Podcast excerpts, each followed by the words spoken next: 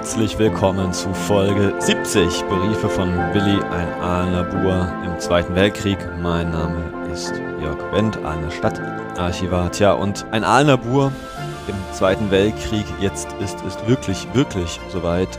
Willi kämpft an der Front mit. Er zieht mit der Heeresgruppe Mitte Richtung Osten. Was geschah nämlich in der letzten Folge, die ja wirklich ein bisschen länger geworden ist? Willi wurde von der Weiterbildung in München schnell fortversetzt an die Ostfront, hat sich Berlin, die Reichshauptstadt, angeschaut, war kurz in Posen und wurde dann in Ortelsburg der leichten Flakreserveabteilung 751 zugeordnet, ist da also Teil der Luftflotte 2 und kann von dem Flugplatz mit beobachten, wie die Jagdgeschwaderflugzeuge von Werner Mölders ein Luftsieg nach dem anderen mit nach Hause fliegen. Denn das haben wir auch gelernt. Zwar sind zahlreiche Truppen der Roten Armee an der sogenannten Westfront von ihrer Seite aus, allerdings weder in der Masse noch in der Qualität, wie es nötig gewesen wäre, um sich gegen diesen blitzkriegartigen Vorstoß der deutschen Truppen verteidigen zu können. Das letzte Mal haben wir vom Willi wahrscheinlich aus Ortelsburg gehört. Danach schreibt er sehr, sehr selten an seine Eltern bis ja, Mitte Juli eigentlich, was auch daran liegt, dass es unaufhaltsam nach vorn geht. Aus den späteren Schilderungen kann ich ungefähr folgendermaßen diesen Weg nachvollziehen. Von Ortelsburg Petersburg geht es über Suwalken ins litauische Vilnius, von da bis nach Malazetschna. In Suwalken, Vilnius und Malazetschna unterstützt er ganz offensichtlich die deutschen Truppen bei der Eroberung von Minsk, von der weißrussischen Hauptstadt, die Anfang Juli, spätestens am 9. Juli vollendet ist. Und er wird dann Mitte Juli Richtung Ostgrenze der heutigen weißrussischen Republik in das kleine Örtchen Orscha verlegt, wo die heutige Folge quasi bei Willi auch enden wird, wo er dann mitkämpft bei der Schlacht von Smolensk. Das alles aber bitte mit einem kleinen Fragezeichen versehen, weil noch immer habe ich keine Antwort aus Berlin bekommen von dem Bundesarchiv. Das sind quasi die Rekonstruktionsversuche, die Ergebnisse der Rekonstruktionsversuche, die ich anhand seiner Feldpost vornehmen konnte.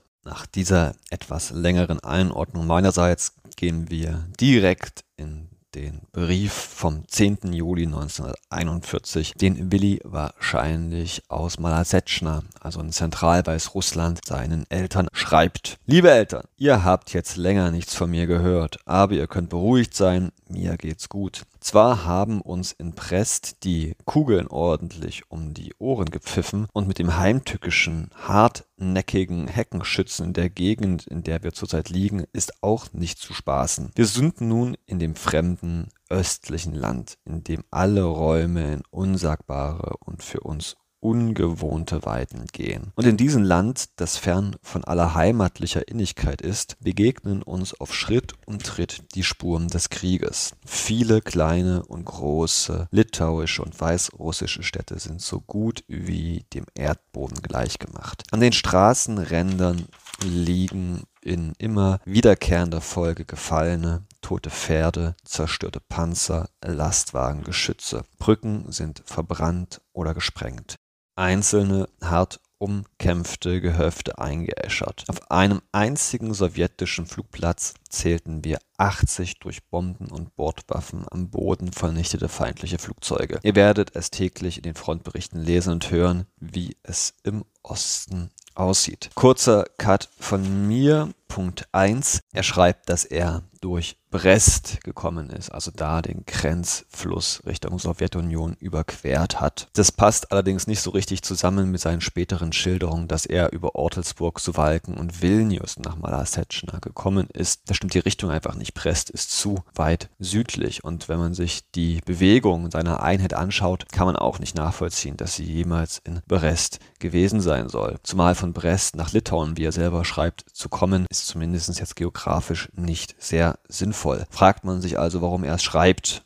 Verwechselt er was? Will er bewusst nicht den richtigen Weg seiner Einheit für den Feind nachvollziehbar machen? Oder konstruiert er ein typisches Kriegsbild, was viele Lanzer dieser Zeit in die Heimat schickten. Vielleicht helfen uns die Quellen aus Berlin dann an einem späteren Zeitpunkt weiter. Lesen wir am 10. Juli also weiter bei Willi. Die Panzer rollen unaufhaltsam vor und hinter ihnen marschiert ein nie dagewesener Heerbann nach Russland hinein. Glaubt mir, wenn es auch manchmal hart auf hart geht in diesem oft rätselvollen unermesslichen Land, wo wir Soldaten einmal stehen, da kommt kein Sowjet mehr hin, mag dieses Mordsgesindel noch so brutal, noch so hinterlistig sein oder in noch so großen Massen ankommen. Ihr solltet diese bolschewistischen Horden sehen, wenn sie in langen Kolonnen in die Gefangenschaft abrücken. Man meint, den Abschaum der Menschheit vor sich zu haben. Man meint, die Erde wolle allen Kot ausspeien, um sich zu reinigen. Es ist gut, wenn heute die bolschewistische Bruthöhle ausgeräuchert wird. Das arme,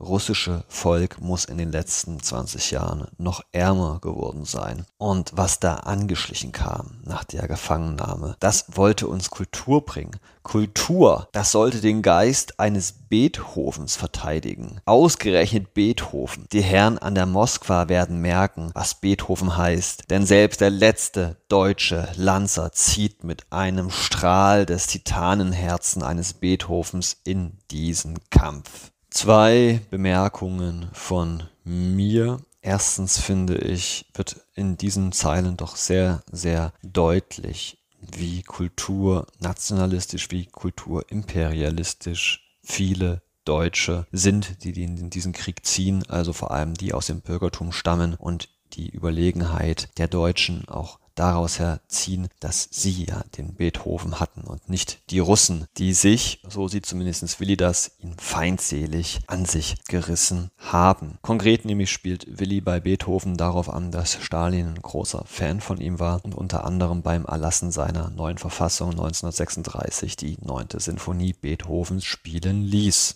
Das scheint das deutsche Bürgertum doch sehr verletzt zu haben. Zum anderen spricht Willi an auf die Vielzahl von Rotarmisten, die direkt nach Kriegsbeginn hinter der Front in den Kesselschlachten die Waffen strecken und in Kriegsgefangenschaft geraten. Willis feindselige Schilderungen sind insofern zumindest historisch korrekt, dass viele Rotarmisten in Frontnähe noch unzureichend ausgestattet und bewaffnet gewesen sind, weswegen sie oft ein leichtes Opfer für die vorrückenden deutschen Truppen waren. Was Willi natürlich nicht weiß und auch noch nicht wissen kann, ist das weitere Schicksal dieser Soldaten, die nun ins Reich kommen, um dort als Kriegsgefangene zu arbeiten für deutsche Rüstungsunternehmen und teilweise ja dem Hunger und dem Hungertod frei ausgesetzt werden. Fast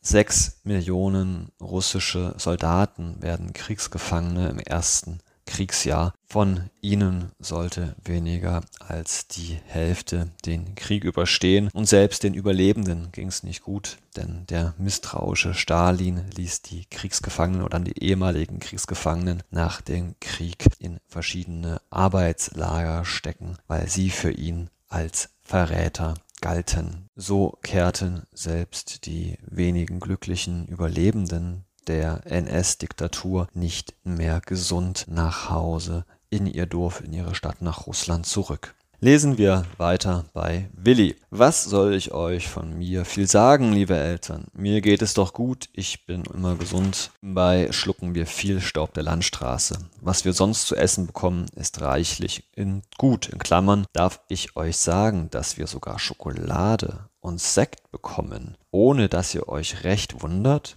Der Postverkehr läuft wieder an. In wenigen Tagen schon werden wir den ersten Feldpostsack aus der Heimat erhalten. Lasst mich also hören, wie es euch geht. Ihr seid doch immer gesund. Seid recht herzlich gegrüßt. Mit den Gedanken sind wir Soldaten immer in der Heimat, für die wir hier draußen stehen. So bin ich, euer Willi. Und im PS schreibt er noch, könnt ihr mir so ein ganz großes farbiges Taschentuch oder Halstuch schicken, wie Vaters Kriegsschauplatz? Wir können sowas gegen den Staub sehr gut gebrauchen, abends gegen Mücken. So viel uns gesagt wurde, werden von der Heimat zur Front Sendungen bis zu 100 Gramm befördert.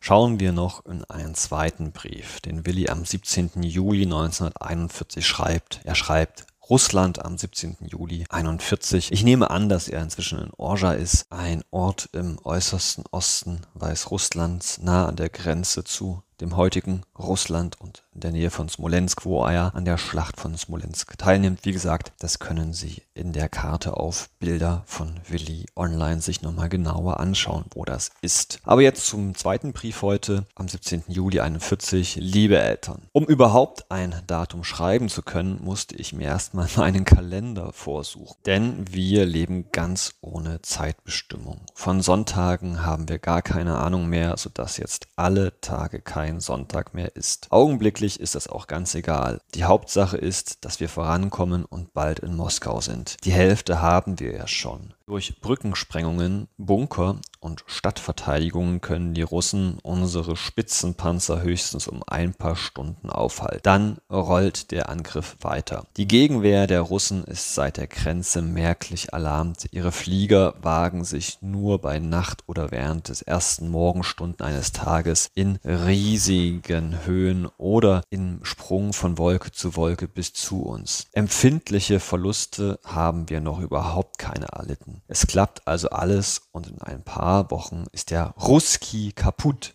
Also Ruski kaputt, diese beiden Worte, die die Russen selbst oft sagen, die da gefangen genommen worden sind von den Deutschen. Zwei Dinge vielleicht noch dazu. Erstens, empfindliche Verluste haben wir noch überhaupt keine erlitten. Also Willi scheint anscheinend schon den Tod erlebt zu haben in unmittelbarer Nähe. Zweitens, und dazu passend, er schreibt jetzt schon direkt über Widerstand, den die Deutschen dort im Osten von Weißrussland immer stärker erleben in Form von Brückensprengungen, Bunkern und Stadtverteidigungen. Offensichtlich ist es eben doch nicht ganz so einfach, wie man denkt. Aber, das schreibt Willi zweitens und richtig auch, die Strecke von Berlin nach Moskau ist tatsächlich schon zur Hälfte geschafft. Über 750 Kilometer liegen inzwischen von Masuren bis in den Osten von Weißrussland und ungefähr so lang ist es jetzt noch bis zur russischen Hauptstadt selbst. Lesen wir aber bei Willi weiter. Wie mag es wohl bei euch gehen? Die Post, die wir bisher erhielten, war eine Woche alt. Von der Partei kamen die Heimatbriefe an, sodass ich also über Aalener Neuigkeiten einigermaßen auf dem Damm bin. In Klammern also hier bemüht sich die Partei vor Ort, die Soldaten ein Gefühl von Heimat zu geben, indem sie ihnen in diesen Heimatbriefen über die Ereignisse zu Hause schreibt. Weiter bei Willi. Ihr seid doch immer gesund. Wisst ihr, wer von meinen Kameraden im Osten dabei ist? Ich schaue mir schier die Augen aus und treffe nirgends einen Bekannten. Und doch ist überall Heimat, wo deutsche Soldaten stehen. Ganz gleich, ob einer von der Ostmark oder der Waterkant ist. Alle bilden eine starke, große Kameradschaft. Und Schwaben natürlich. Schwaben gibt's überall. Bei den Panzern wie bei den Fliegern, bei der Infanterie, auf verstaubten Landstraßen, bei anstrengenden Märschen wie bei den Pionieren am Bug oder an der Beresina. Dass es mir mal mies gehen könnte, braucht ihr nicht denken. Die russische Artillerie schießt wie besessen, scheinbar planlos, ohne was zu treffen. Den Fliegern machen wir schon selbst den Gar raus, ehe sie uns auf den Kopf spucken. Dass uns die Panzer auch kaum gefährlich werden, habt ihr wohl im Wehrmachtsbericht gehört. Die feindliche Infanterie ist vollkommen zersprengt und zu keinem geordneten Angriff mehr fähig. Die kleinen Buben in den Dörfern sagen, Ruski kaputt. Und sie haben recht, denn das sowjetische Russland geht überall kaputt. Auf dem Lande hat der Kommunismus gar keine Stützen mehr. Nur in den Städten ist uns die Bevölkerung verhasst. Ist auch ganz interessant und ein Punkt, den man vielleicht auch schon so ein bisschen in dem anderen Brief gelesen hat. Willi hat eine große, große Feindschaft in sich gegen den Kommunismus, gegen den Russen an sich. Äh, in Klammern zum Glück will ich fast sagen, hat er nicht so deutliche rassistische Abneigungen. Vor allem scheint er eine besondere Nähe zur russisch-ländlichen Bevölkerung zu haben. Eine romantische Vorstellung, die im deutschen Bürgertum ja nicht unbedingt fremd ist. Lesen wir aber weiter. Unsere Batterie hat ein Mordsglück, dass sie so weit vor und mitkam. Wir sind Gott froh, uns endlich mal richtig einsetzen zu dürfen. So war alles Hoffen und alle Begeisterung nicht umsonst. Wo wir sind, darf ich euch selbstverständlich nicht genau sagen. Das Übrige aber sollt ihr ganz offen wissen, wir sind bei einer Vorausabteilung. Auf der vordersten Front Flugplatz